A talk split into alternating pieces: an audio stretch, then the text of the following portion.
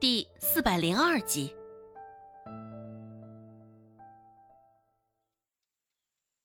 周成的呼吸声越来越重，现在也不管身旁的王小花，直接提步狂奔起来。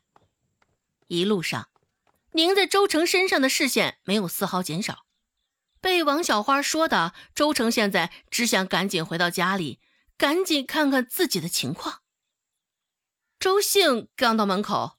周成就从背后冲了进去。周成今儿个怎么这般急吼吼的？看着面前迅速消失的背影，周兴也是莫名其妙。回到周家后，周成的第一件事就是打了一盆水。没有镜子，周成现在也看不到自己脸上的情况。颤颤巍巍的伸手摸上去。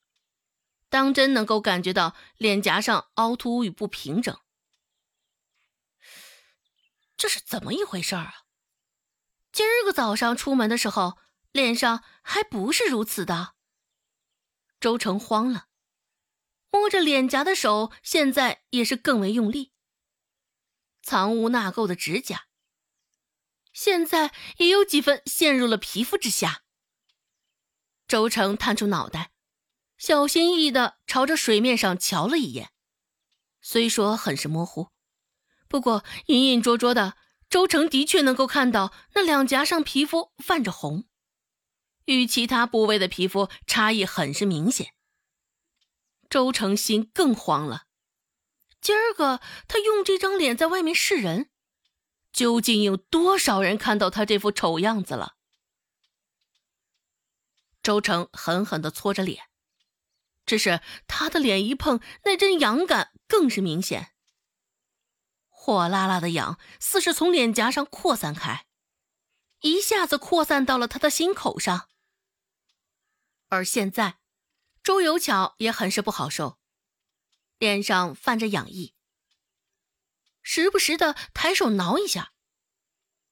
现在他那张脸，赫然与周成是一个模样。凹凸不平，脸颊上散布着不少的红色疹子。最先看到他异样的还是孟婆子。孟婆子一脸忌惮的走远了些，生怕周有巧得的是什么传染病。不过周有巧的反应要比周成快上一些，一下子周有巧就想到了早上抹的那盒胭脂，想也不想，周有巧直接冲了出去。却刚巧撞见了周成，两个人俱是一副鬼样子。见到对方的脸，周有巧与周成俱是倒吸一口凉气。看到对方的模样，就能隐约猜到自己脸上的情况了。周成原本还是心急如焚着，现在见到周有巧也是如此，不知怎么的，心里就似隐约找到了平衡。周成不解的问道：“小姑母，我们这是怎么了？”周有巧恶狠狠的瞪了他一眼，阴沉着说道：“哼，我想，应该是那盒胭脂的问题。”周成一下子也反应过来了，他先前的确是在周芷的胭脂中动过手脚，只是。动手脚的那盒胭脂，并非是早上拿的那盒啊。周成清楚的记得，那盒胭脂应该是白色的陶瓷，不应该是早上那青花瓷的呀。他不会记错的。许是因为关系到了脸，周成与周游巧现在也是难得站在同一战线上，看到对方的脸现在这般不堪。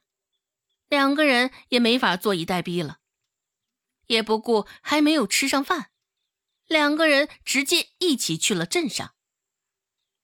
也是因为气氛上头，没有顾及到脸上的模样，两个人在一路上也没有少受到异样的眼光。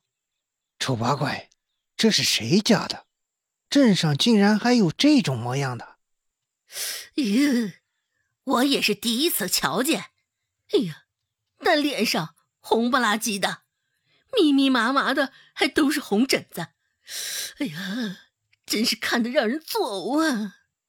都这样了，还出来乱晃，长得可真是磕碜。哎，瞧那小丫头年纪还小，老说我家有个赔钱货，我看呐，这才是真正的赔钱货呀！听着他们的话，原本脸上就是红彤彤的两人，现在因为羞愧恼怒，更是红的不成，就像秋季熟透了的柿子一样。嗯，都怪周芷。周成咬牙切齿的说道，紧紧攥着的拳头，下巴也是紧紧的抵着脖颈，两人也甚是害怕这个时候会走出一个熟人来。这般狼狈丑陋的模样，不想被太多人瞧见。周有巧听了周成的话，也甚是认同的点了点头。不错，若不是因为周芷，他们怎么会如此？跌跌撞撞跑到镇上，两个人已经是饥肠辘辘了，只是走得匆忙。周有巧身上没有带一文钱，至于周成，自然也是没钱的。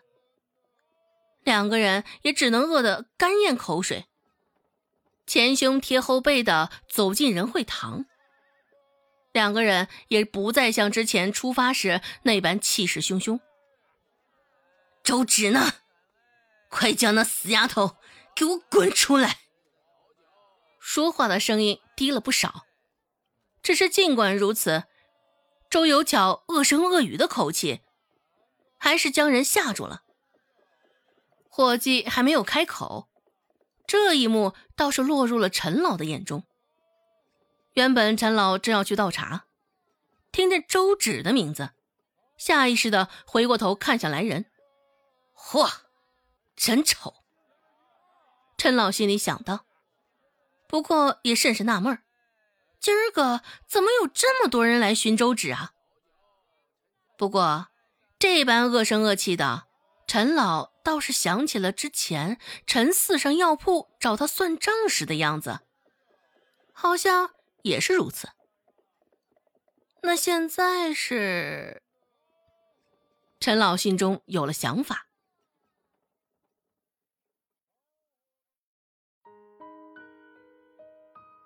本集播讲完毕，感谢您的收听。感兴趣，别忘了加个关注，我。下集等你哦。